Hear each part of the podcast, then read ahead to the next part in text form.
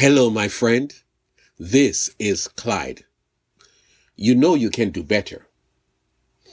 I'm reading from Genesis 4 from verse 2 to verse 6. Now Abel kept flocks and Cain worked the soil. In the course of time, Cain brought some of the fruits of the soil as an offering to the Lord. And Abel also brought an offering, fat portions from some of the firstborn of his flock. The Lord looked with favor on Abel and his offering, but on Cain and his offering he did not look with favor.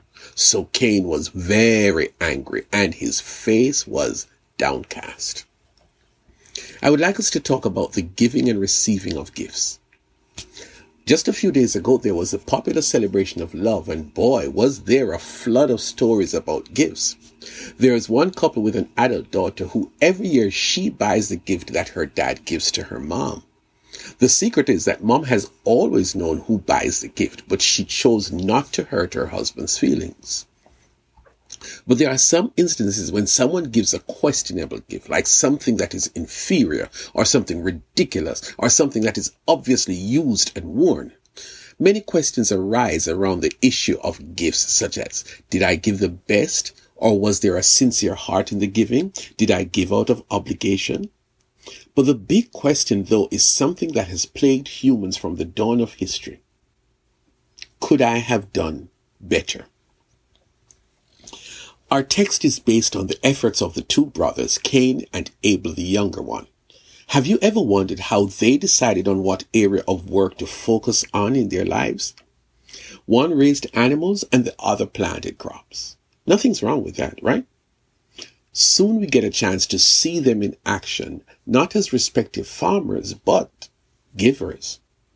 Cain decided to make a gift of some of the fruits from his farm to God. Who told him to do that and why? Let's assume he came up with the idea all by himself. Commendable, innovative, brilliant, right? His brother Abel, on the other hand, decided as well to make a gift to God. What's going on? Are there parents behind all this, or did the boys discuss this among themselves, or was it just purely spontaneous? Anyway, Abel chose to give God the fat portions from some of the firstborn of his flock. Interesting, don't you think? So one gave fruits and the other one gave animal fat. Two brothers went into the store, or two friends went into the store, each to get a gift for their mom's birthday. Well, let us check in on the rest of the story. How did God respond? Before we go any further, bear in mind that God does not need fruits or animal fat.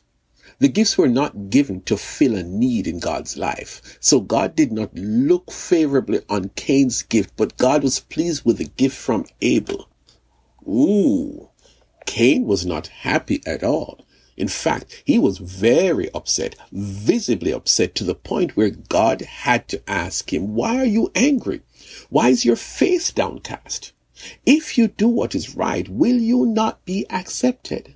But if you do not do what is right, sin is crouching at your door. It desires to have you, but you must rule over it. Hold it right there.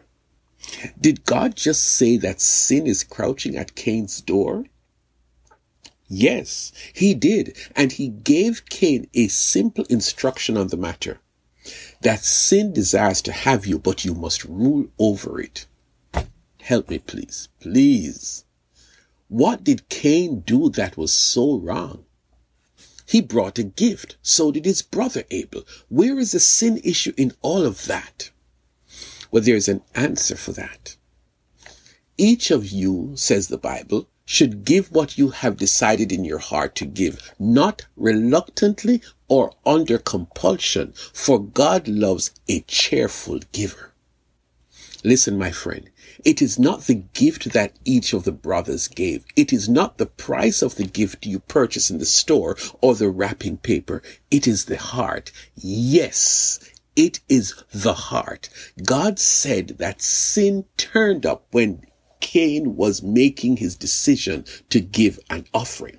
That could be when you are str- struggling with the idea of getting a gift and you either give it with much thought, you think of how it will be received, and hear this. You give that gift from a heart of love. No one forcing you to give that item, and certainly not your secretary or your friend buying the gift for you.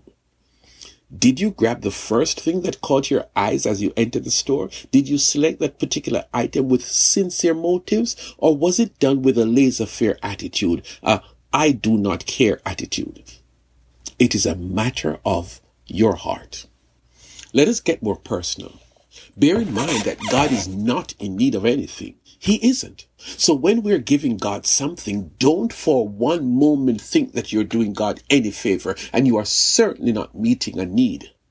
This is when some people go rogue.